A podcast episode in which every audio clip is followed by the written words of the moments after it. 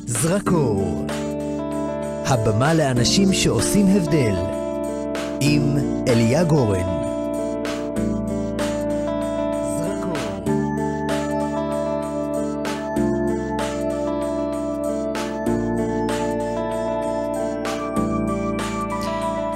טוב למאזינים ולמאזינות, מאזיניי היקרים, מה שלומכם?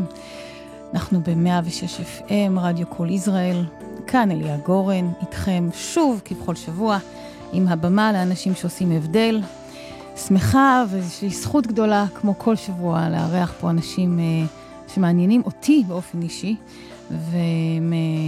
ועבורי איזה...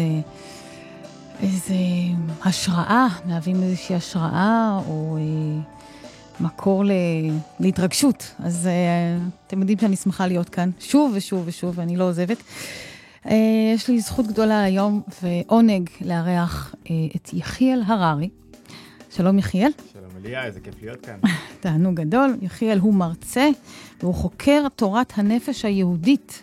אמרתי נכון? הגדרה טובה. הגדרה טובה? בתור. התחלה. כן. לחלוטין איש אשכולות עם uh, רב פעלים, אני אוכל לומר. כמה ספרים כתבת? עשרה, 11 ספרתי. בלידה, ממש ממש מתקדמת, צירים אה, בקיץ אמור לצאת, בהוצאת. ידיעות אחרונות. שתהיה לידה קלה, כן. בעזרת השם. Uh, אז ממה נתחיל, יחיאל? אני חושב שנתחיל מהעניין עצמו. מעל- על מה. מה זה תורת הנפש היהודית. כן. ומה יש לנו בעצם, ומה יש לה, מה הבשורה הגדולה שיש לה לתת לעולם, היהודי, הלא יהודי, בארץ, בחו"ל. ואני חושב ש... שתורת הנפש היהודית, מה שהיא עושה, כשאנחנו מדברים על תורת הנפש היהודית, מדברים על ספרות החסידות והקבלה. וכשצוללים פנימה, היא עוזרת לאדם להבין איך מורכבת הנפש שלו. למה הוא קם בוקר אחד והוא יכול להיות שמח ובא לו לתת ופתאום שני דברים קורים לו, משהו לא הולך לו בעבודה, לא מצא חנייה, טיקט קטן, אני כלומניק, אני לא שווה, אני, אין, לי, אין לי כוחות.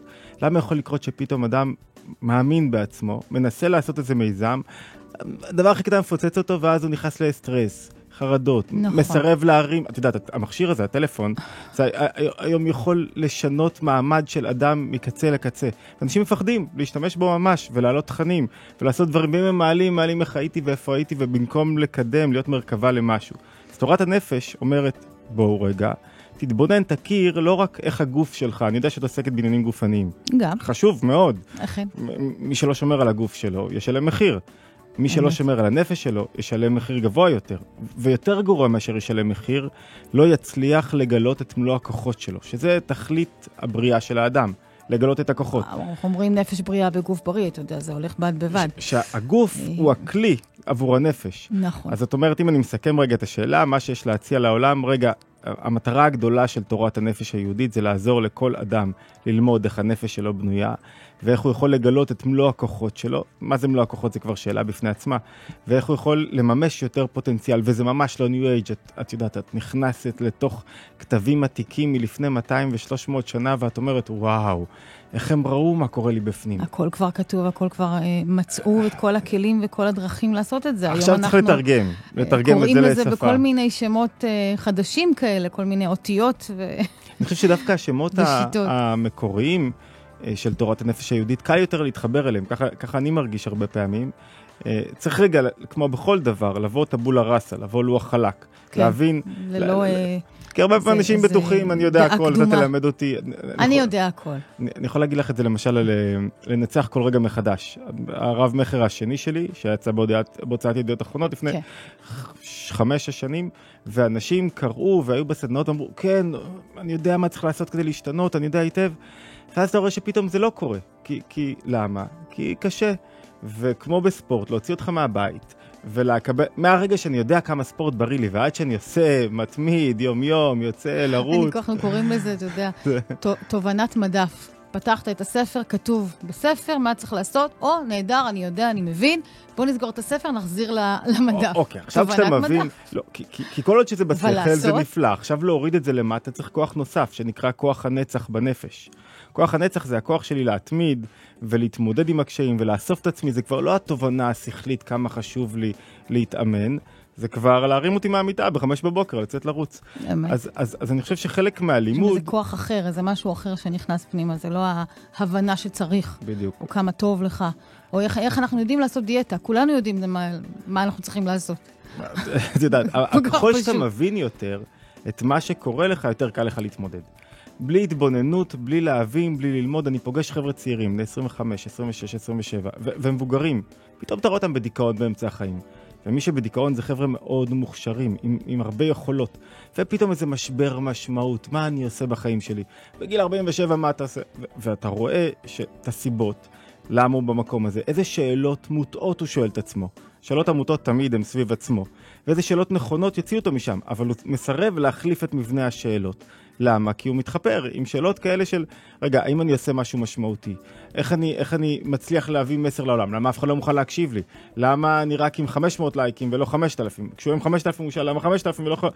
ו- ועד שאתה לא מצליח להבין, התחלתי עם לנצח כל רגע מחדש, מהמם. איך אני מטמיע את הדברים, איך אני מחליף משקפיים, מחליף מבנה שאלות, יודע היטב מה קורה לי בפנים, למה זה, זה ממש קשה. להחליף מחשבות, השאלה אם זה אפשרי. ופה, אני רוצה לשאול אותך, אתה יודע, אתה בא עם כל כך הרבה לא רק אפשרי חובה, תוכן. לא חובה. אוקיי. כל כך הרבה תוכן שאתה גם נותן ב- בערוצים הדיגיטליים, שאני. אישית עוקבת אחריהם. איזה כיף, תודה. ככה התחלנו. אה, אתה לא תמיד היית שם, אתה הגעת לתובנות הללו, או, או לתורת הנפש היהודית, או לחקירה שלה, מתוך מקומות אחרים. אתה חזרת בתשובה, אני רוצה, אני רוצה את הסיפור את רוצה הזה, את הסיפור, כי... אז אני אספר אותו. בוודאי ב- שאני ב- רוצה את הסיפור הזה, כי זה מעניין, כי עכשיו, אתה יודע, אתה אומר, אני חוקרת תורה, תורת הנפש היהודית, אבל העבודה שלך לא הסתיימה. זה- לא שעכשיו אנחנו, אתה יודע, בוודאי. נחים על זרי הדפנה וכמה טוב לנו. מנהלים קרבות בצורה כמו לוחמים מקצועיים, זה היה כל. ההבדל. אז, אז בגיל 29 פחות או יותר סיימתי דוקטורט, ב- בקצרה כאילו כן, קורות כן, חיים כזה, כן. אני אעשה את זה. קצר, סיימתי. דוקטורט באוניברסיטת תל אביב, והייתי עד אז ראש לשכת סגן שר התעשייה והמסחר, וראש לשכת סגן שר השיכון והבינוי, ועיתונאי בידיעות תקשורת, וחבר בכמה ועדות ממשלתיות, והמון המון ולוחם דברים כאלה. בצה"ל, נכון? ולוחם בעורף כן. גבעתי וכולי וכולי, זה, זה כן. כאילו, ואז פתאום אמרתי, איך זה, והתחתנתי רק, נשוי טרי, אישה מדהימה, אומר, איך זה יכול להיות שרק התחתנתי ואני רוצה להתגרש? איך זה יכול להיות שהכל הולך נהדר, ואני לא שמח? מה, איך יכול להיות? ו- ו- ותחשבי, ללמד באוניברסיטת תל אביב תלמידי תואר שני, זה אחלה ג'וב בגיל 30 נגיד. לחלוטין. ועם תקן כבר הכל, הכל מחכה לי. אה, עובד לטובתך, אה, ו- אה, ומשהו פנימי לא לא מרוצה אני חושב מזה. שלא לא הייתי קשוב למה שקורה בבטן, מתחת למכסה המנוע. אני מפריד את זה רגע מהעולם הדתי. זה כאילו. פתאום לא הבנתי מה, קורה לי, למה אני בסטרס, למה אני לחוץ, למה אני לא מרוצה, למה אני לא מאושר. כלפי חוץ אף אחד לא היה שם לב. בתוכו בפנים ממש מועקה. אמרתי, אני יוצר הכל. אני, דבר אחד, אני יכול להגיד על עצמי מהמם. שאני לא פראייר. זאת אומרת, אני מחפש את המקום שיש בו את ה... כאילו את התענוג, את הדבר הנכון, את איפה אתה יכול למצוא רווחה, ואמרתי בואנה, אז, אז כנראה זה לא, אני חייב למצוא עוד משהו. ואז התחלתי לצלול, ל, ל, קראתי בביבליומניה כל מה שיכולתי, דברים שקשורים למחקר, לאקדמיה, לפסיכולוגיה, פילוסופיה. חיפשת תשובות. חיפשתי מה תשובות. להבין את הנפש. אדם מרגיש לא טוב, הוא חולה בסוכרת, רוצה, הולך עכשיו חוקר, ב, מנסה להבין מה, מה קורה, עליו, מה עם קורה לו הלבלב. מה הוא יכול לאכול, מה הוא לא יכול לאכול, יורד לרזולוציות, אותו דבר בדיוק, ניסיתי להבין את הנפש. ואחרי ככה, איכשהו התגלגלתי לתורת הנפש היהודית, זאת אומרת לספר התניא, שהוא ספר היסוד של חסידות חב"ד, אבל הוא גם הספר הראשון שאומר, טוב, בואו ניקח את כל תורת הנפש, את כל ספרות הקבלה והחסידות, יסכם אותה, ויגיש אותה בשפה שלכאורה אז היא ברורה, נהירה, אפשר להבין אותה. היא אה, לא ברורה היום, מההיכרות שלי. אם יש לך מפתח מושגים, אם אתה כן, מכיר את עולם המושגים שלו, צריך להכיר את. הטרמינולוגיה, אבל כשיש כן. לך אותה, תראי, זה הספר הראשון שיצא באותיות מרובעות, לא בכתב רש"י, ולכן הוא כאילו, המטרה שלו מלכתחילה הוא שיהיה פופולרי ונגיש. אוקיי. אתה פתאום לומד את הספר, פרק אחר פרק, וזה יצא לי בתקופה מאוד קצרה של חודש ככה הסתערתי עליו, אמרתי, בואנה, מאיפה הוא יודע בדיוק איך אני מרגיש? מאיפה הוא יודע בדיוק למה אני קם בבוקר עצבני ולחוץ וכעוס? מאיפה הוא יודע בדיוק למה אני... למה איך אני... ידעת לקרוא את... את- את- הרי אז- לא היה לך מקרא או או פרשנות, או... אתה- קורא מתוך אה, אז- שנראה אז נראה כן, לך. כן נשענתי על ספר פירוש אוקיי. מסוים של הרב שטיינזלץ, וככה עברתי עליו במהירות גדולה ובתיאבון ממש הסתערתי עליו, ויותר מאשר הוא הראה לי מה קורה לי בפנים, ואתה יודע, אדם ישר מזדהה, את מכירה את הקליק הזה כשאתה שם, כאילו, כשאתה שומע את. הקליק אתה ישר מרגיש שזה קליק.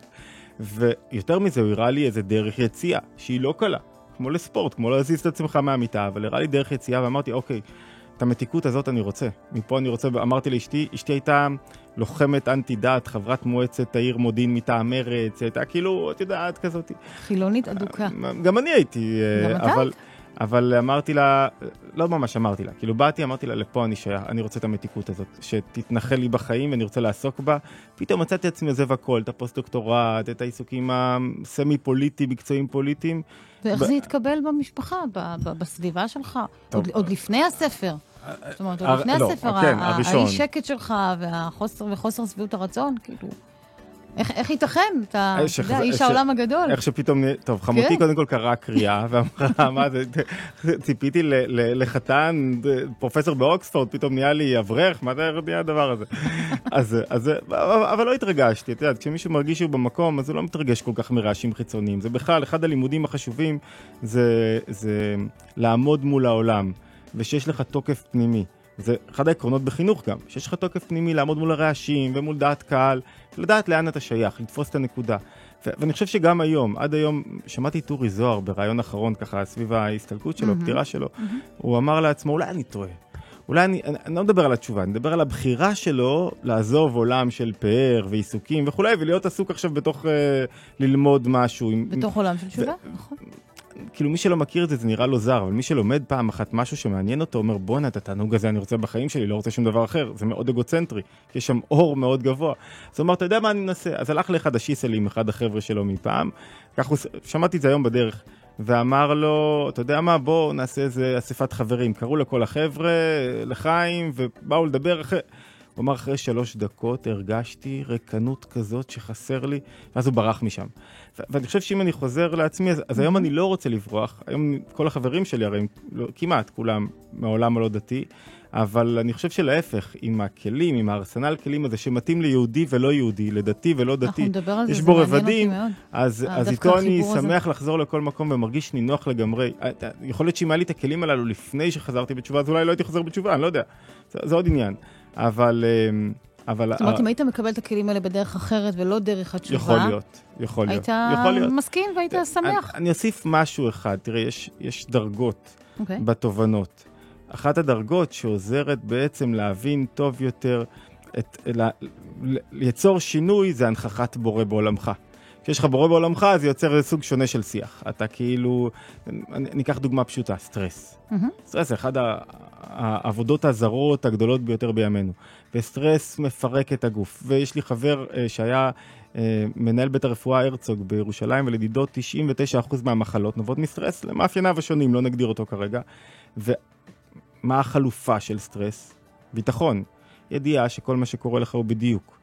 ושאתה לא. יכול, אתה לא קורבן ולא הפסדת שום דבר. מהמם. עכשיו, כדי לאמץ את הידיעה הזאת, בלי נוכחות בורא, זה עבודה יותר קשה, כי אתה באמת צריך לה, למצוא, להגיד שכל המהות הזאת, כל הבריאה לא הולכת נגדך.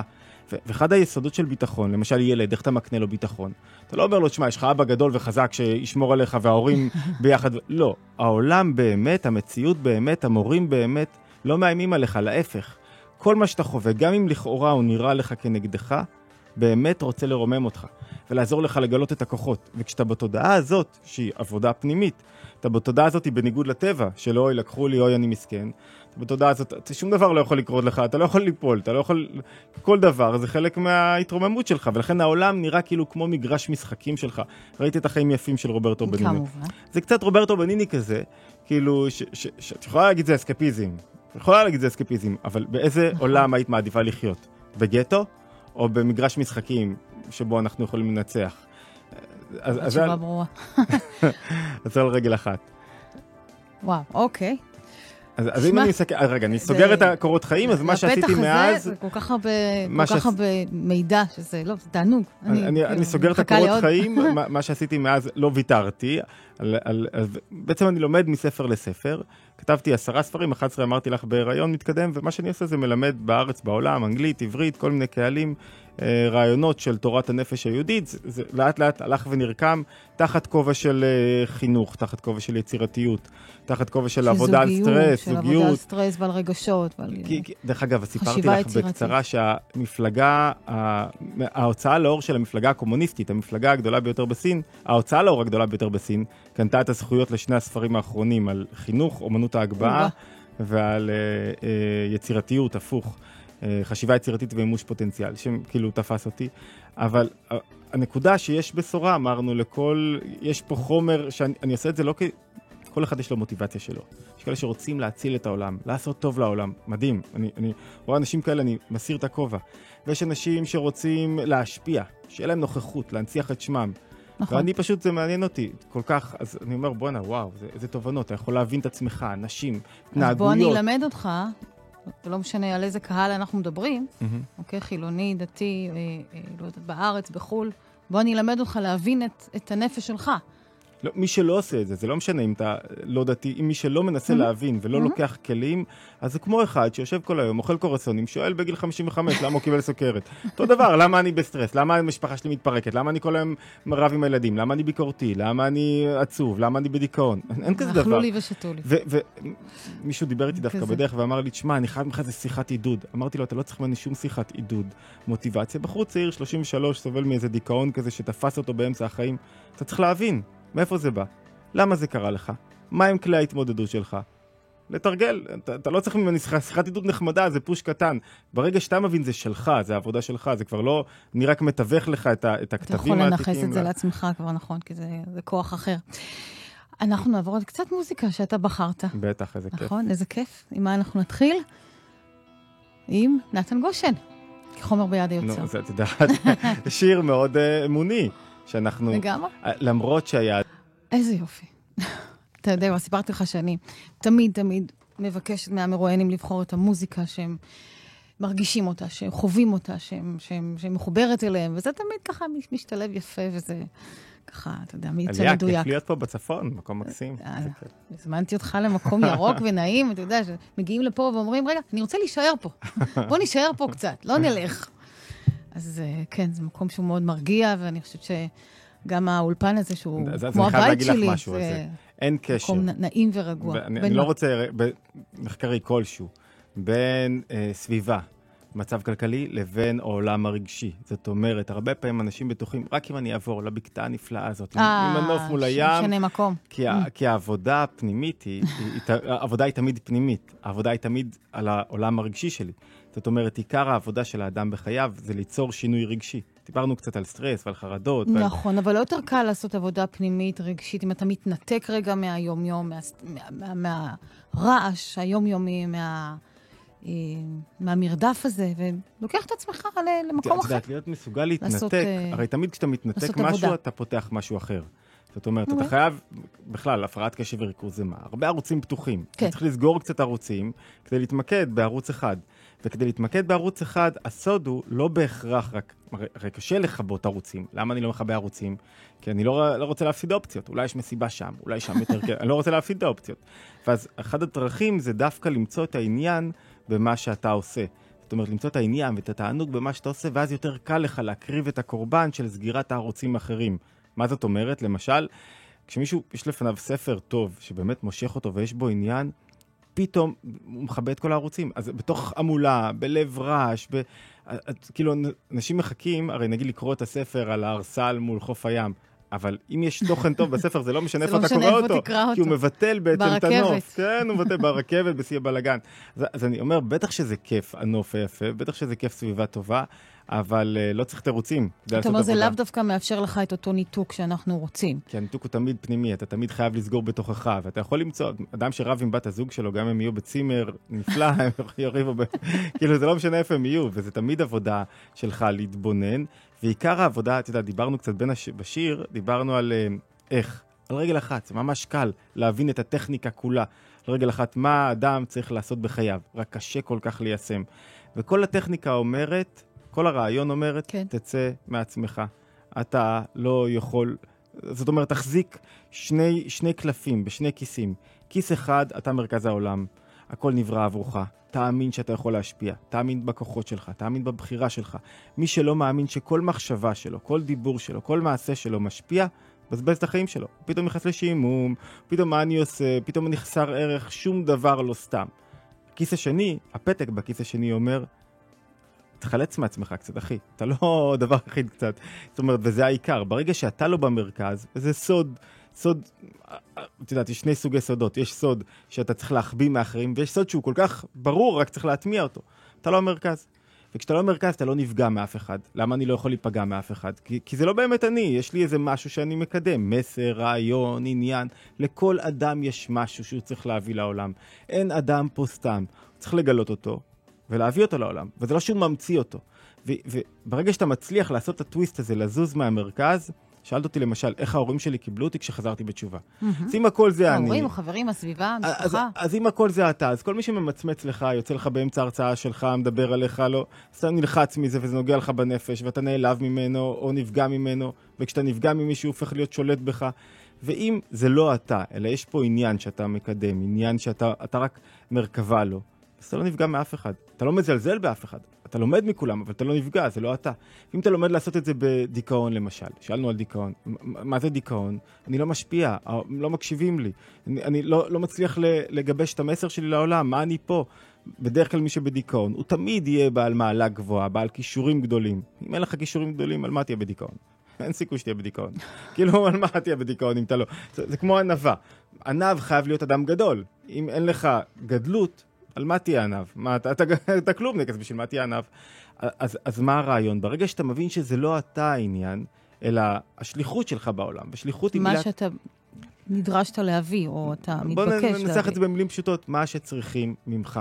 Okay. יכול אוקיי. להיות שאשתך צריכה ממך, יכול להיות שהילדים שלך צריכים ממך, יכול להיות שבן הזוג שלך, יכול להיות שבעבודה צריכים ממך, יכול להיות שהשומר בכניסה צריך ממך חיוך, יכול להיות שהמדינה צריכה ממך, אתה שואל מה צריכים ממך, לאן אני שייך, מה התפקיד שלי ברגע הזה, וברגע שאתה שואל את זה, אתה בעצם יצאת מעצמך. וכשאתה לא אני המרכז, יותר קל לי להתנהל בעולם, אני עם פחות, כאילו איזה משקל כזה על הכתפיים, אני לא נעלב מכל דבר, אני, מבנה השאלות של האם החיים משמעותיים עבורי?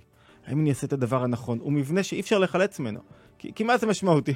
כאילו, איזה, על פי איזה קריטריונים? בהשוואה למי? השוואה היא דבר הרסני. אתה משווה את עצמך למישהו אחר, אתה תקרוס. ת, ת, ג'רדון פיטרסון, אני הכי אוהב את הדוגמה הזאת. הפסיכולוג הנודע, אחרי אה, אה, השנה הטובה ביותר שלו, ב-2019-2018, mm-hmm. חטף דיכאון, נכנס ל... עבר בין בתי רפואה ברחבי אירופה וארצות הברית במשך שנה שלמה, עם טיפולים נגד דיכאון וחרדות יוצאי דופן, ואתה שואל את עצמך איך מי שהולך ומלמד אנשים איך לחיות, איך הוא באמת, איך הוא בעצמו, איך הוא בעצמו, חוטף כזה דיכאון. והתשובה okay. היא אוקיי. ש- שזה תמיד לא, זה, זה לא משנה מה הפרספקטיבה, כמה אתה משפיע, מה הקנה מידה. אתה תמיד בסוף צריך לצאת מהמרכז ולהגיד, אני פה משרת משהו גדול ממני, אני פה עושה משהו, המשהו הגדול ממני יכול להיות שאני עוזר רק למישהו אחד בודד, זה לא משנה מה.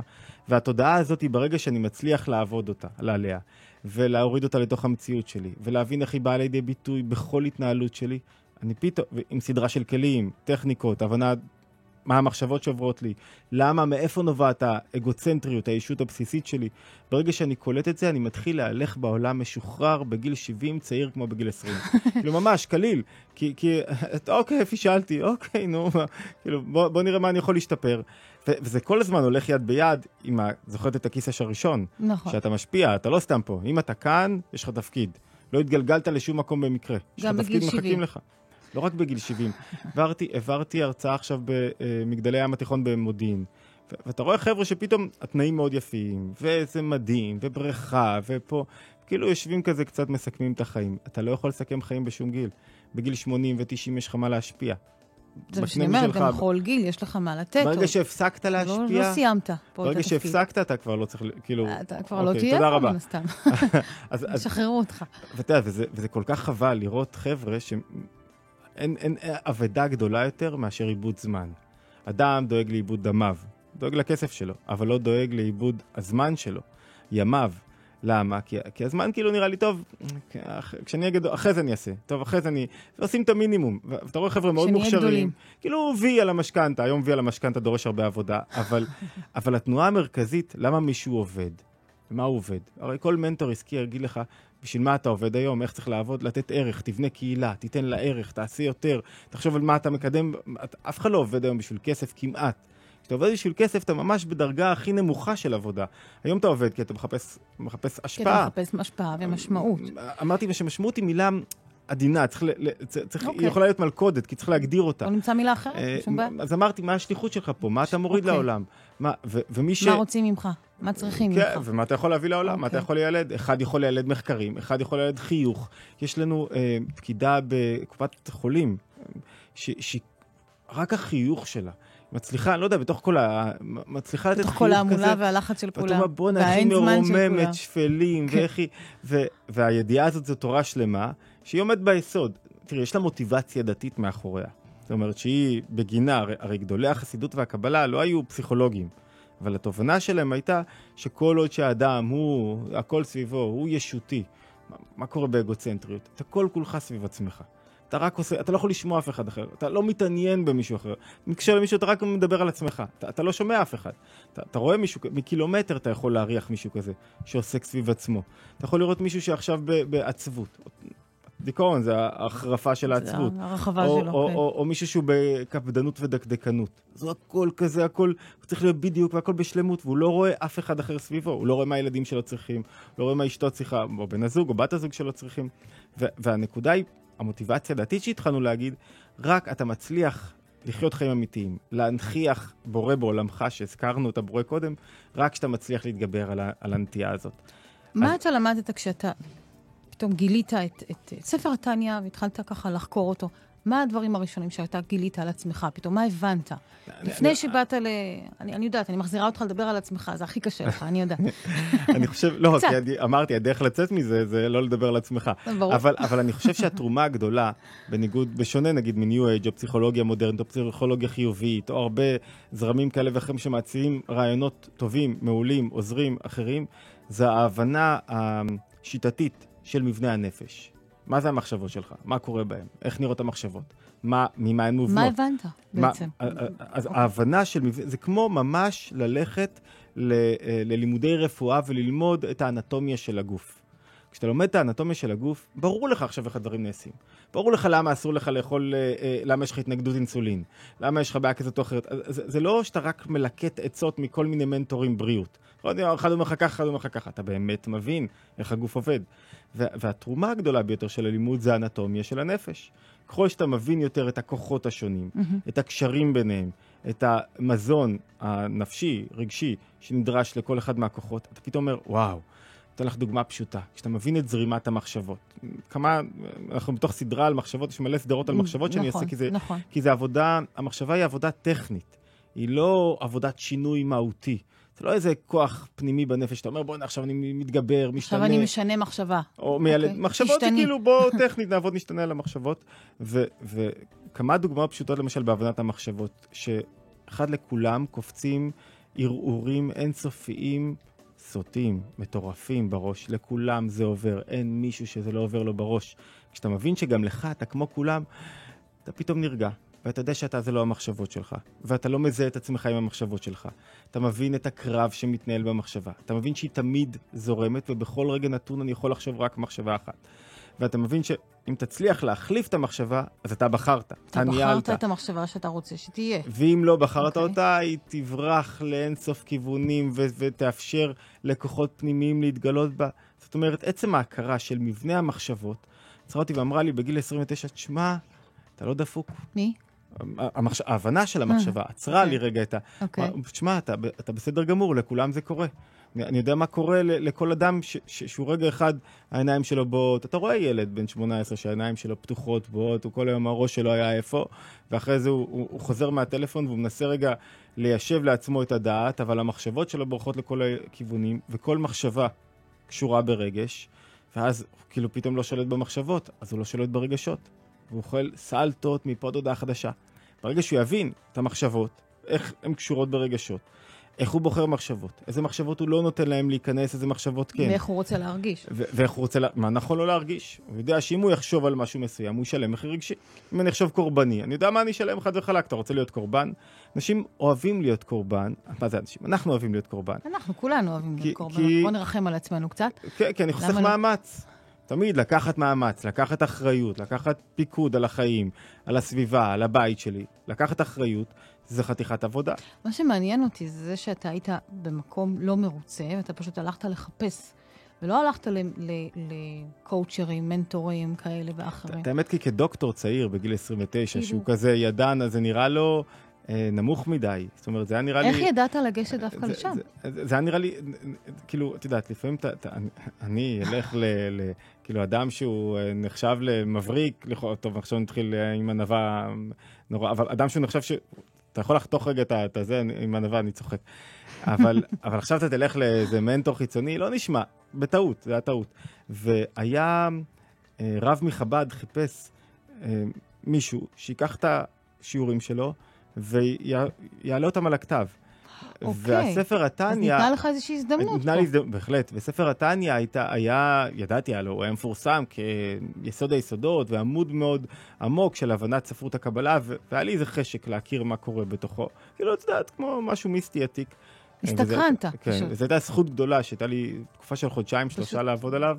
פשוט נתנו לך הזדמנות וידעת לקחת אותה, זה הכל. את יודעת, לכולם מחכות הזדמנויות בכל רגע. זה בדיוק מה שרציתי להגיד. ככל שיש לך יותר שקי עיניים, ואתה יותר, יותר, אתה לא רואה מסביבך, אז מה קורה לך? אתה מאבד את ההזדמנות. ואז אתה שואל, למה אין לי הזדמנויות? למה אני לא עושה כסף? הכסף מתחת לרגליים שלך ואתה לא רואה את הכסף. כאילו, שאלה מה אתה רוצה.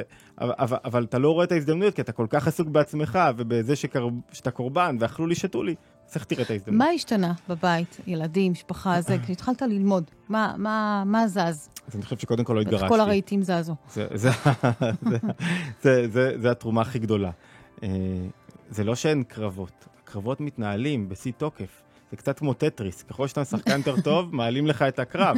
הקרב הולך להיות יותר קשה, את הרמה, כן, כן, זה לא... כי אתה יכול להתמודד אה, איתה. זה, אומרים לך, יאללה, בוא, אתה התמודדת בזה, בוא תעלה יותר גבוה. אמ, בכלל, יש איזה תיאור כזה של, אה, של הקרבות שמתרחשים, מה, השיר הבא? תכף שיר, שמתרחשים כן. בתוך האדם, שנקרא קניגיה. קניגיה זה שדה קרב, זה כמו קוליסאום כזה, שבתוכו יש שניים של לוחמים, ו, ו, וכאילו מי שעומד מסביב ומסתכל על הלוחמה הזאת, זה הקדוש ברוך הוא. הוא מסתכל ואומר, וואו, איך אני שמח שהבחור הזה מנצח. שמתי לו מחשבות כאלה ומחשבות כאלה. מחשבות שיקחו אותו לתוהו ובלבלות, ו... ומחשבות שירוממו אותו ויעזרו לו להיות ממוקד. כשהוא בוחר איזה תענוג הוא מסב לי. זה ממש לשונו של רבי נחמן מברסלב. Um, מה קרה בבית? אז אני חושב, mm-hmm. קודם כל, אחד הדברים הכי חשובים זה לא הפסקתי להביא תוכן. תוכן בבית משנה יחסים. תוכן, זאת אומרת, אתה לא יכול לחלוב, לחוות חוויה ולא לשתף בבן זוג. אין כזה דבר. והתוכן... כל הבית נתרם מה, מהעניין הזה. כל הבית הפך להיות, יש לי בית שמלמד טניה בכל אין ספור מסגרות, וכל הבית הוא, הוא סביב הכרת עצמי, הכרת הנפש, לימוד, העמקה, תרומה החוצה. אה, כשאני פה, זאת אומרת, אשתי כבר יותר מוכשרת בזה, אבל, אבל זה חלק מתהליך שלם שכולם אומרים, רגע, יש פה משהו מעניין, זה לא שאבא עכשיו מביא את המשהו המעניין, יש משהו מעניין, בואו נראה כולנו אם זה תורם באופן כלשהו. אתה מבין מה אמרת לי, אבל זה לא, הנה, אבא הביא משהו מעניין, זה לא אבא חזר בתשובה. לא, לא, זה לא... זה לא, לא כזה. לא, לא. זה אבא הביא תוכן מעניין, בוא נלמד. החזרת תשובה תמיד הייתה ב... ב זה, זה לא היה העניין המרכזי, זה לא היה... כאילו, היא התעלפה ברגע הראשון, שבאתי לה בחצי טיפה. עד היום, לא, מה התגובה שלה? היא התעלפה, לקח לה איזה שמונה שנים להתעורר, שמונה שנים היא בעטה וסרבה ואמרה, טוב, אבל בסוף היא... אחרי שמונה שנים היא הצטרפה אליי, והיום היא... היום אני הדתל"ש בבית. דתל"ש דתי לשעבר, כן, כן, כן. והיא, יש לי צוות מאוד... היא מחזיקה את זה ככה ב... כן, היא מאוד אדוקה ומאוד בעניין, אבל כי התוכן מדבר. זאת אומרת, אני לא מאמין שמישהו יכול לחוות שינוי פנימי לאורך זמן אמיתי. אם זה לא, אם הוא לא מעביר את זה דרך השכל. זה חייב לחלחל בבית ולכל הסביבה דרך התובנה שלו, דרך, כן. דרך הפריזמה שלו. זה לא מספיק שזה כתוב כאן, הוא חייב לתרגם את זה למילים שלו, וכשהוא מתרגם את זה למילים שלו, הוא חווה את החוויה ויכול לשתף בה. כל ההתנהגות שלו משתנה, אתה יודע, כל, ה, כל האווירה וכל האנרגיה משתנה, אז הכל אה, לגמרי. משתנה לפעמים מסביב. או, תישארי בו, נכון? בכלל לא מאזינה לשירים אה, הללו, או בסגנון, אבל אתה יודע, אתה מביא פה משהו אחר חדש, אני ככה, אני מודה לך. תודה כיף, באמת. אפשר להגיד שזה אה, חלק מפרויקט צמא. זה ניגונים, אני מזמירות, זה, זה ניגונים, עיבוד של ניגונים, חלקם עתיקים, מאדמו"ר הזקן, שעובדו בצורה, בתצורה מודרנית. אתה פשוט שלחת, זאת אומרת, בחרת פה דברים שאתה אוהב, שאתה מאזין להם. לגמרי, לגמרי. הכי טוב, באמת. תגיד, איך העולם החילוני מקבל אותך? החילוני אפילו, אני אגיד בקיצוניות האתאיסטי לחלוטין. איך הוא מקבל אותך? הרי יש כל כך הרבה, אתה יודע, גם אה, טכניקות אחרות, יש כל מיני uh, New Age כאלה ואחרים, שאפשר לחקור פה את הנפש ולחפש תשובות. נעשה רגע הפרדה, בעיניים שלי אין, ככל שאתה נכנס פנימה, לעצם הנפש, אז אין חילוני ואין דתי ואין חרדי okay. ואין... אוקיי. זאת אומרת, okay. אתה מנסה להבין משהו יופ. פנימי יותר. כשהשיח פנימי יותר, נופלים מחיצות. אני אתן לך דוגמה, לפני, אה, לפני המלחמה הזאת עם אה, אני רוסיה, אגלה לך סוד, אני חיכיתי שתגיד את זה. תודה. לפני רוסיה, אוקראינה, היינו נוסעים למסעות אצל אה, גדולי החסידות, אדמו"ר הזקן, רבי נחמן מברסלב, והיה שם, היו מגיעות, היו, נגיד 55 אנשים היו מגיעים לאוטובוס, וקבוצות הטרוגניות של מבוגרים, צעירות, דתיים, חילוניים, מתעניינים, וראינו איך הם יכולים להפוך להיות לבה אחת מלוכדת. כשאתה שם בצד את האני ואת ההגדרות שלי ואת הזהות שלי, פתאום מחפש, מתקשר באופן אחר. אתה לא דורך לאנשים על המקומות שלהם, אתה מלמד רגע להבין את המקום שלו, את ההתמודדות שלו, את הקשיים שלו, כל אחד לראות את אותו הספייס באופן שהוא אחר. צריך. ו- ואני חושב שיש פה בשורה מאוד גדולה, המרחב. ממש, ב- בלימוד עצמו, אי אי אפשר ליצור אחדות, אי אפשר ליצור התקרבות בלי לימוד. זאת אומרת, הרי מה מאחד בין אנשים? השכל. כשאני מבין תובנה ואת מבינה תובנה, אנחנו נהיים אחד לרגע אחד. אם כולנו עכשיו הקשבנו לאיזה שיעור יוטיוב, כולנו קלטנו איזה תובנה, באותו רגע הפכנו, גילינו אחדות בתוך העולם. והאחדות הזאת של התובנות היא עובדת טוב, וכשאתה, יש איזה כלל, בכלל, שטבע אותו שלמה המלך, אבל הוא נכון בכל זמן ובכל עת, כמים הפנים לפנים. אם אתה מביע אהבה כלפי מישהו, ואתה לא שופט אותו, ואתה לא מדקדק לו, ואתה לא, לא בא להטיף לו, ואתה לא מציע לו הצעות, אתה לא בא לשנות אותו, אתה מציע את מה שאתה מדליק אותך ו- ומעורר אותך ונוגע בך ועוזר לך להתגבר על סטרס וחרדה ועצבות ולשנות זווית ראייה ולהיות הורה טוב יותר. לא, לא בא לך לשמוע בכיף, לא בא לך לשמוע בכיף, וכשהוא מרגיש את האהבה בוקעת ממך, הוא איתך. כשאתה מפוחד, כשאתה כמים הפנים לפנים, כשאתה עכשיו מפוחד, כשאתה סגור, כשאתה אטום, כשאתה מבוהל מהצד השני, כשאתה לא מוכן לקיים שיח, ואתה יודע הכל, אז, אז, אז ככה אנשים רואים אותך, אז הם מתרחקים צעד לאחור. דורש ממך להיות כל הזמן בקשב לעצמך, כי קורה לי שאני נאטם, כשאתה נאטם, אתה ישר מקבל, אפילו בבית. כשאני כל יודע, ישר אני חוטף מאשתי על הראש. אין אה, פה, אין משחקים. גם לגבי הילדים, אתה, אתה לא יכול להיות בתנועה הזאת. וחלק מהלימוד עצמו, חלק מלימוד של פנימיות, זה להגיד, אוקיי, יש עולם חיצוני. זה, זה עולם חיצוני ויש בו מחלוקות ושוני בבני אדם ותפיסות עולם שונות ואינטרסים ונכון, צורות חיים שונות. וצורות חיים שונות ותרבויות חסר. ויש ממד פנימי ובממד הפנימי יש הרבה יותר אחדות וטוב מאשר העולם החיצוני. יש מלא גורמים שרוצים שנחיה רק את העולם החיצוני. כסף, אינטרסים כלכליים, פוליטיקאים, מה שאת לא רוצה. המטרה הגדולה היא לא להזניח את העולם החיצוני, אבל לגלות בו את הפנימיות שלו, את התוך שלו. כל דבר יש תוך. ילד שמתנהג באלימות, מה הוא רוצה? חום ואהבה. ילד, אה, אה, ילד שרב עם מישהו. עכשיו אני, אני נפגע ולא יוצר ולא עושה שום דבר. זה בגלל שאני מרגיש שלקחו לי את הכוחות, לקחו לי את הפוטנציאל שלי. זאת אומרת, לכל דבר חיצוני יש הסבר פנימי. כשאתה מאתר את ההסבר הפנימי הזה, נוצרת אחדות. ו- וזה אתגר של כולנו. החלק, המשימה שלי לגלות את הכוחות שלי, כמו של כל אדם אחר, ולהפוך את העולם לטוב יותר. מה זה טוב? טוב זה חיבור. מה זה רע? רע זה ניתוק. כשאתה רע, אתה זאת אומרת לא רואה מישהו. מה זה לעשות עולם טוב יותר? כשאתה מתחבר, איך אתה מתחבר? אתה מתרומם לממד רוחני פנימי יותר. והממד הזה הופך את החיים, את יודעת מה, יש תנועה בנפש שהיא נוראה, מלחמתיות. שאתה כל הזמן בלחץ ומלחמה עם העולם, ואת קיבלתי, ויש בה המון חרדות. גם אם אתה מנצח, דרך אגב. כן, אבל אתה- אתה במאבק תמידי כל הזמן. ואם אתה משחרר את התנועה הזאת, אתה עושה מה שצריך, אבל אתה משחרר את התנועה הזאת מהנפש. זה, זה, זה עבודה. זה לש- גם סוג של עבודה, לשחרר את התנועה הזאת. שאתה להיות בשחרור יותר קשה כבר, כן? לשחרר זה גם כי עבודה. האוטו דפקו אותי, והאמא מארבע לא באו אליי טכנאי, והילדים, וכל היום, והמורה, ואתה קל להם טו טו טו טו טו טו וזה יוצר סטרס מתמיד. וכשאתה מצליח לשחרר את העניין, ולהיות במצב שאתה עושה מה שצריך, אבל לא כל הזמן עם, עם התססה, לא כולם נגדך. אתה מבין רגע את המכונאי, ולא כולם, אתה, אתה מוס... יצאתי מהמוסכניק, ולא כולם דפקו אותך, אתה פתאום יש לך איזה שחרור. אתה משתחרר, אתה רואה אנשים איתך משתנים, מנהלים איתך דיאלוג אחר. בא להם, בא להם לשרת אותך. בא להם, את מי היית רוצה לשרת? נכון. אדם שהוא כל הזמן מריר ומגיע לי, וכשאתה יושב במסעדה ואתה, והמלצרית לא הביאה לך ולמה לא הבאת את זה, או מישהו שהוא כזה חמוד ומכיר, אז בא לך לתת לו הרבה יותר. כמים הפנים לפנים. זה נשמע מאוד מאוד פשוט, אתה יודע, אבל זה... אין, אין שום דבר, איך? הטבע, איך הט- עושים הלכה למעשה? זה נשמע כמו איזה סוג של קסם, בוא נלחץ על כפתורים.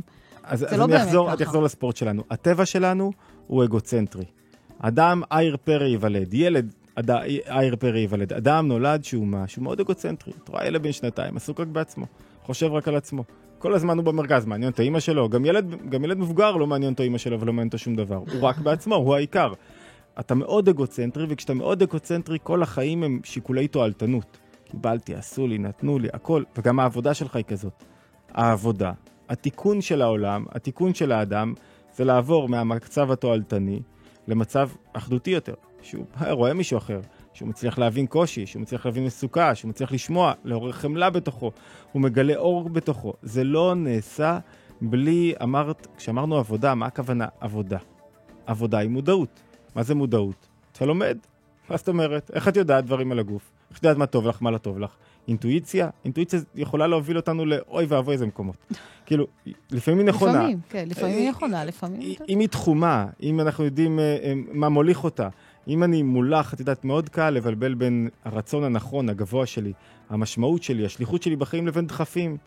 זמניים, רגעיים, יש לי עכשיו דחף, אני עומד לממש את הדחף. דחף לא משרת שום דבר גבוה. רצון גבוה, פנימי, משרת משהו גבוה שהוא יותר מאשר אני. משהו שיותר מאשר אני, וזה משהו גבוה יותר. וזה לכל אדם, בכל מה שהוא עושה, בכל תנועה שלו, יש לו את האפשרות לראות. אתה רואה לקוח, אתה יכול לראות לקוח כ... אני חייב להוציא ממנו כסף, או אני באמת רוצה עכשיו שהוא יהיה לו טוב ממה שהוא נותן לו. ואם אני למשל מוכרת שמלות, ואני רק חושבת איך להרוויח עוד קצת ועוד קצת, אז הקונה מרגיש, הקונה מרגישה מיד שאיך אני מתנהלת. מרגישה מיד שאני מנסה לדחוף לה. אבל אם אני באמת רוצה שלה יהיה טוב. אני רוצה באמת לשרת אותה, זה אחרת. ולממש את הרצון שלה, וכל אני פה בשביל הצורך שלה. על הדרך היא תשלם, אוקיי, תשלם מה שתק... היא גם תחזור. והיא גם תחזור, כי היא רואה שראיתי אותה, והיא רואה שבאמת, והיא יוצאת עם השמלה, הרי אתה לא לובש רק שמלה. בגדים, אתה יודע, הטעם של בגדים משתנה. בגדים זה, זה, זה, זה איך אני לבשתי, ואיך קיבלתי את זה, ואיך ראו אותי, ומה אמרו לי, ואיך פרגנו לי. כמו הטעם הנסתר שבאוכל. אתה יכול לבשל למישהו כדי לצאת ידי חובה, ואתה יכול לבשל למישהו באמת עם אהבה, ואתה מרגיש... שיהיה לו טעים והוא ירגיש שזה אחרת. אהבה באוכל. והעבודה לגלות את הצד הפנימי היא תמיד, ננסח את זה בצורה הכי, אין אדם שהוא שמח לאורך זמן, בלי שעשה על עצמו עבודה מודעת. בלי שנאבק עם רגשות לא רצויים, בלי שהבין מה קורה במחשבות, בלי שליטש לו מה אני באמת רוצה, בלי שהתגבר על כל מיני קולות פנימיים שגוררים אותו לבלבלות ולאינסוף מקומות. זאת אומרת, העבודה היא להבין, באמת, מה קורה. אני חוזר לתרומה הגדולה של תורת הנפש היהודית. אבל זה להבין מה קורה כל הזמן, זה כל הזמן להיות סביב זה. נחמד מאוד, בואי תעשי הפסקה בחודש-חודשיים ותאכלי עוגות ותגידי למה, מה, מה קרה חודשיים לא אכלתי, איך השמנתי שלושה קילו, איך אני פתאום, מה קרה? למה על ספורט אין לך בעיה להגיד את זה? למה אין לך בעיה להגיד שאת חייבת, אנשים שעושים ספורט שלוש פעמים בשבוע, בהיסטריה, שמא יפסידו פעם אחת של ספורט, שמא הכושר שלהם ירד, ומקפידים באדיקות. למה בספורט את מוכנה לקבל את זה ובנפש שלך, שזה לאין ארוך, יותר עמוק, יותר נכון, יותר חזק, יותר משפיע על החיים? את, את חושבת שזה יבוא בלי... זה או שהכושר ירד, או שאתה יודע, זו התחושה הפנימית של מה זה עושה לך בגוף. הכושר ירד, הכושר ירד. גם ירד. הכושר ירד, כן, כן, עוד אבל... פעם ועוד פעם, אותו דבר אבל פה. אבל אה, זה, אז, גם אז... עושה, זה גם מרומם את הנפש, כשאתה, כשאתה ב... עושה את, את אותן פעולות, שאתה רץ או שעושה אותו אימונים. אותו דבר, אז מה התשובה? ללמוד. Okay. אוקיי. ללמוד, יש אין ספור, את יודעת, גם ספרים. גם, אני, אני לא מצביע כרגע רק על תורת הנפש היהודית, ולא רק על העשרה ספרים שלי, למרות שאני שמח למכור ספרים, זה כיף גדול. מאוד, הבא נקרא לפרוץ את גבולות האישיות. אבל אתה אומר שיש דרכים אחרות ללמוד קודם, ולחקור את המקור ברור, הזה. ברור, קודם כל תקשיב. תקשיב, אתה, אתה יכול, לא משנה באיזה שיטה. קודם כל תקשיב קצת לעולם הפנימי. אני, אני הכרתי אנשים כאלה גאוני עולם, פרופסורים גדולים, אבל אתה מדבר איתו משהו על הלקאה עצמית, הבן אדם לא קולט שום דבר. על תנועות בסיסיות בנפש. איך אתה מלכה, למה אתה ביקורתי מדי בבית שלך, למה... דברים בסיסיים, הוא לא מצליח לראות אותם. למה? כי הוא אטום. למה הוא אטום? עכשיו צריך לשבור את האטימות הזאת. ספר הזוהר אומר שעץ שלא סליק, שלא נדלק בו אש, גזע עץ, mm-hmm. צריך לשבור אותו. לסדקים, כדי שיתחיל להיכנס בו. אז מה שובר אותך? או יסורים, אתה אוכל סלטות, אשתך אומרת, לא יכולה יותר פה עם הדבר הזה. או שהבית אה, מתחיל לעורר לך, או שאתה מפסיד כסף, או שדברים קורים. ככל שאתה יותר לומד, אתה מדליק את האש בתוכך בצורה שהיא לא, אתה לא צריך לעבור את האיסורים החיצוניים. זה, זה לא רק, את יודעת מה, השתמשנו פה עד עכשיו בדרך השלילה. למה אתה חייב ללמוד כדי להתגבר על קשיים. יש גם את תעשה טוב, את החיוב, כדי לעורר אה, חיות, התלהבות, תשוקה לדברים, לחיות חיים מלאי תשוקה. הרי החיים לא נמדדים באורך שלהם או במספר הטיולים שלך לשוויץ או טורקיה. החיים נמדדים ביכולת שלך להתרגש מהם, לחיות. היכולת לחיות באמת, לעורר תשוקה אמיתית, לא תשוקה אגוצנטרית שנובעת מזה שהחליפו לי את הפלאפון החדש. לא, כי יש בזה תשוקה רגעית, היא, יש בזה תשוקה רגעית, נכון. כן, כיף, כמו בהרבה דברים אחרים. כיף להתחדש עכשיו, להוציא אלפיים שקלים בקניות ובגדים חדשים, אבל היא קצרת טווח, היא לא משפיעה לאורך זמן. תשוקה אמיתית לחיים, של לקום בבוקר ולאהוב את הילדים שלי, ולאהוב את הבית שלי, ולאהוב את המקום שלי, ולאהוב את הסביבה שלי, ולאהוב את הקפה שלי, היא דורשת גם התבוננות. היא לא באה חינם. אין תשוקה לחיים שבאה חינם. היא דורשת לדחות רגשות לא רצויים, ותנועות טבעיות בנפש, ו- וקורבנות, דיברנו עליה קצת. ואין אתה אומר ספור- שאלה גם פעולות טכניות שאתה פשוט לומד, לומד לעשות אותן. יש, יש סדרה של ב- כלים, מטכניים ועד מעמיקים. בלימוד. החל מלהיות מסוגל לשים מוזיקה בבוקר ולקפוץ לרקוד, ועד ככל שאדם, אני אגיד את זה בעדינות, ככל שאדם מגיע יותר להבנה מופשטת של הדברים, אז הוא מטפס יותר למעלה. זאת אומרת, יש, כשמישהו מבין משל, אה, אה, סיפרתי רעיון, סיפרתי סיפור עם משל או עם דוגמה אישית, הוא קלט את זה, זה עדיין לא שלו. בעיקר מה שהוא תפס את המשל והסיפור. ככל שיותר הוא מגיע להבנה מופשטת של מה זה לא להיות קורבן באמת. מה זה אומר שאני אחראי על המציאות שלי. מה זה אומר שאני לא מחכה לאישור מאף אחד. אני לא מחכה לשום דבר מאף אחד. מה זה אומר לי בעצם? ברגע שאני קולט את זה, רק אז אני יכול להתחיל להיות באמת בעל הבית על המציאות שלי. שיר, שיר. שיר. ניגון, ניגון. בשפת. החסידות זה ניגונים. נכון, אז אנחנו נשמע עוד ניגון. עוד, עוד ישי ריבו בחרת לנו. אה, כמו שאתה יודע, אנחנו בפתחו של השבוע, ויום ראשון היום, ואני אה, ככה, עלה בדעתי לבקש ממך, אה, גם לי, וגם פה לחזקי שלנו, וגם למאזינים בכלל, איזשהו, יודעת, בוא נחשוב על איזה תרגיל ככה, ל... פרקטיקה, פרקטיקה, פרקטי, פרקטיקה. פרקטיקה, פרקטיקה לשבוע הקרוב. אז אמרנו שאחד הדברים למשל שגורמים לעצבות ולחוסר אנרגיות זה שאני לא מרגיש שאני משפיע ממש. אוקיי. ו- ואני, למה? כי אני תלוי במקבלים, בזה שמישהו יקבל ממני, בלייקים פייסבוק, תגובות יוטיוב, לא משנה מה, אז אני תלוי כל הזמן. אז התרגיל שניקח, מי עשה לי לייק? ואז מי שעשה לי לייק שולט בי, ומי שלא עשה לי לייק גם שולט בי. אני כל היום נשלט באנשים. אנשים כל, שנייה בודק מי... מבזבזים את הזמן שלהם על זה, את החיים שלהם? למה? כי, כי אני נשלט על ידי הקבלה, ועכשיו אם לא מעריכים אותי, אז אני לא עושה. אז התרגיל הוא בעצם לחפש לי דרכי השפעה שבהם אני יוצר, משפיע, בלי תלות במקבלים. ברגע שאני מצליח לפתח לי תנועה בנפש של אני עושה דברים ואני לא תלוי בזה שיקבלו, אני לא תלוי בלייקים, וואו, אני עצמאי פתאום, כי אני באמת גיליתי משהו פנימי, וזה לא אני. אז, אז במהלך השבוע, אוקיי. לכתוב לי, לבחור תרגיל אחד, לבחור אפשרות אחת, שבה אני עושה דבר, ולא מעניין אותי לאן הוא הגיע בהשפעה שלו. זאת אומרת, אתה יכול להיות שאתה מעלה איזה פודקאסט לאנשהו, יכול להיות, ואתה, ואתה לא בודק, אתה לא מתעניין. יכול להיות שאתה הולך לבית רפואה ומחלק שם ממתקים, ואתה לא מחכה שיגידו לך איזה יופי אתה, כמה... וכל הכבוד. כל הכבוד, ואתה מחלק את הממתקים ונעלם. תודה. שכל המטרה, אני מזכיר, זה שאתה משפיע עם תודעת השפעה, לא מחכה למכתבי תודה, לא מחכה ללייקים, לא מחכה לשום דבר. למה? כדי לבדות לך נפש. אדם חייב להשפיע. של אדם שהוא משפיע, והוא לא מחכה לשום דבר. עכשיו, ולכתוב, אם אין לי כאלה מקרים, לנסות לראות איפה אני מצליח לייצר לי. כל אחד בתרבות שלו, בעולם שלו, במבנה חיים שלו, איפה אני יכול לעשות דברים לא תלויים בשום דבר. ואיך אתה יודע שאתה משפיע? בעצם, בעצם עשייתם, זה מה שאתה אומר. אז זה כל הרעיון, שאני לא, אני לא מחכה לשום דבר, אני יודע שעצם זה שאני עושה את זה, זה כבר כשלעצמו הערך הגדול. זאת אומרת, זה נחמד לי מאוד שמישהו אומר לי שהוא קרא את הספר וזה אחד הספרים שלי והשפיע עליו, אבל לא יכול להיות שאני אהיה תלוי בכתיבה של הספר הבא בזה שאנשים יקראו מספיק. ואם מכרתי 100, ואם מכרתי 1,000, ואם מכרתי 100,000, מה זה אומר? אתה לא צריך להיות תלוי בשום דבר, אלא בעשייה עצמה. זו הבשורה הגדולה ש- שצריך להתחיל להתחנך אליה. ואז בחור נכון. צעיר יודע שהוא מעלה לפייסבוק, יש לו תוכן לעלות, לא מעניין אותו אם יש שניים או מאה. שניים יכולים לשרת את המשימה שלו כמו ש- שני לייקים, כמו 100 לייקים או כמו אלף לייקים. אם הוא, אם, אם הוא יסתכל רק על זה וישווה את עצמו לחבר שלו שיש לו אלף לייקים, מהר מאוד הידיים שלו יהיה לו רפיון ולא יצליח ל, ל, להניע את עצמו.